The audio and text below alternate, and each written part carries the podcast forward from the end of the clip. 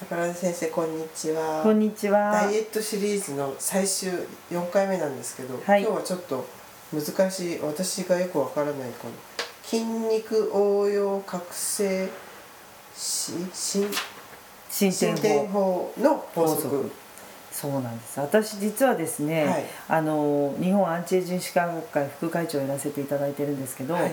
その学会でまあその前からちょっとお知り合いだったんですけども、元タカラジェンヌのはい。マオリユキさん、マオリさん。マオリユキさん。って方がいて、この方はやっぱりあのストレスカウンセラーっていうのかな。でとにかく今あの本も出されてるんですけども、で実際に、あの教えていただいたのがはい。これなんですね、ええいろいろあるんでしょうけど、ええもう本当に触りで一つやりましょうって、はい。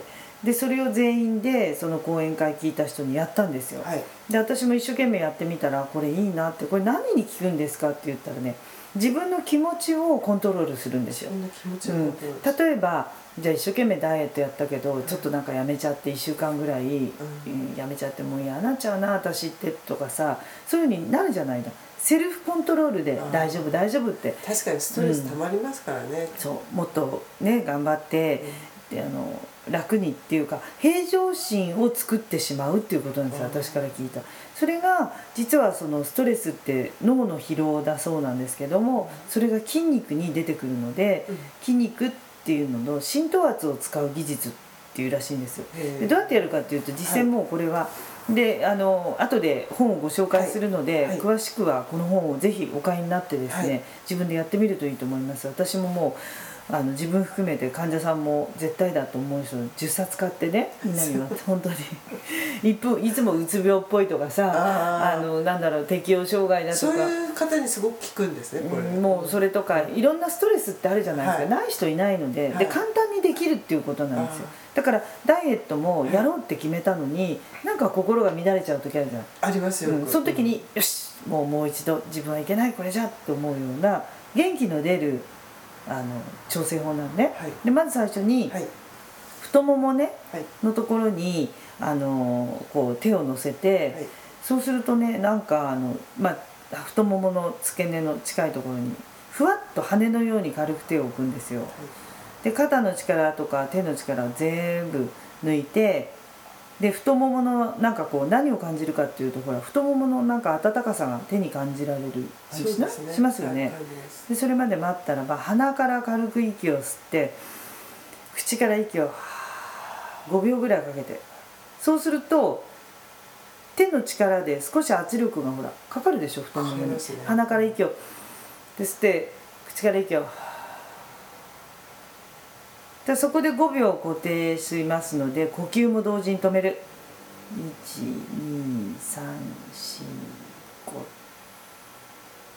で鼻からまた息を吸ってで口から息をでまた2秒ぐらいかけてゆっくり解放する。っていうふうにやるんですよ。だから最初に太ももの付け根に置いてふわっと置いたらばで温かさを感じるまで待ったらばそこから鼻から軽く息を吸って口からって吐くとすごい弱い圧ですけども12345圧かかりましたよね。そこで固定して5秒。12345って止めた。ら今度鼻から軽く息を吸って口から息を吐きながら全部を解放する。これ太もものホメオストレッチっていうんだって。あそうなんですか、うん。なんかこうスーッと落ち着きますね。そうなんですよ。だから自分でセルフコントロールできる。もう代謝を下げて。周りの人が見てて気づかないから、うん。覚えて緊張した時とかもやればいいんですか？だから電車の中とかでうんもここに手を置いてもう一回やりますけど太ももつけに軽く置いといてふわっと羽のように置いて肩の力手の力を全部抜いて太ももの高さを温かさを手に感じられるまで待ってああ感じるなと思ったら鼻から軽く息を吸って口から吐きながら5秒間で。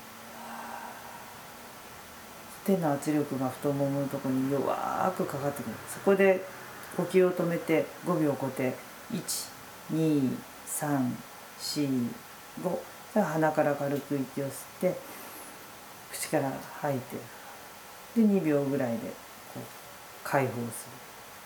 簡単でしょ？簡単ですね。ね、うん、だからこれ呼吸法と本当にこう吸ってホメオストレッチってう。ん。太もものこれあのあれあの太ももだけじゃなくて、はい。肩とか顔とかもあるらしいんですけどまあ私が実際学会で全員でやって皆さんで教わったのはこの太もものとこでやってみましょうっていう感じだね、でもこれ私たった一つ触りなんですよって教わったけどその後も帰りの新幹線とかでもちょっとやってみたんですよ何回も、もうそうするとなんか少しなんか気持ちが解放されるっていうのすごく分かりました、だからこのマオリさんの本のいいところって、はい。なんかこう本当に自分で疲れをスーって一瞬にしてその場限りにこうリセットして消すっていうのができると思う。いいですねだから本当にこのタイトルに合ってて、はい。心の疲れをスーッと消す方法って。うんいいタイトルですね。ねえスーッと消す方法なんですね、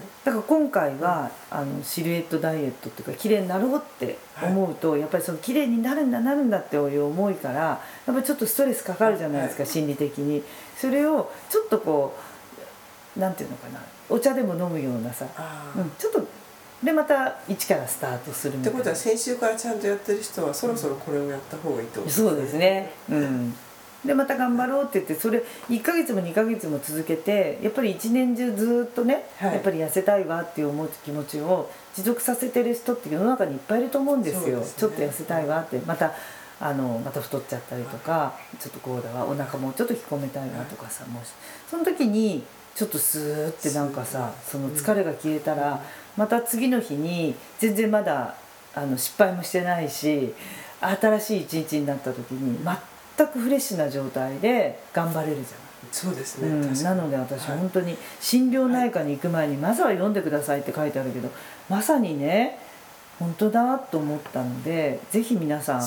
あの本屋さんに行ってきちんと紹介しますね。はい、はい。お願いします。えー、と心の疲れをスーッと消す方法でストレスカウンセラーのマオリゆきさん。ゆきさん。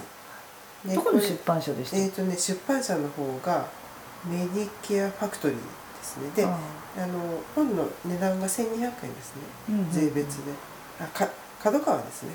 あ角川はい。うんうん。うんいいですねこれ。あの、ね。中身もねそんなにびっちり字書いてないですから、うん。さらっと読めそうな感じで。そうですね。え絵入りでちゃんと説明がついてます。はい。はい、皆さんぜひご購入してやってみてください。はい。はい、今日はありがとうございあました。りがとうございました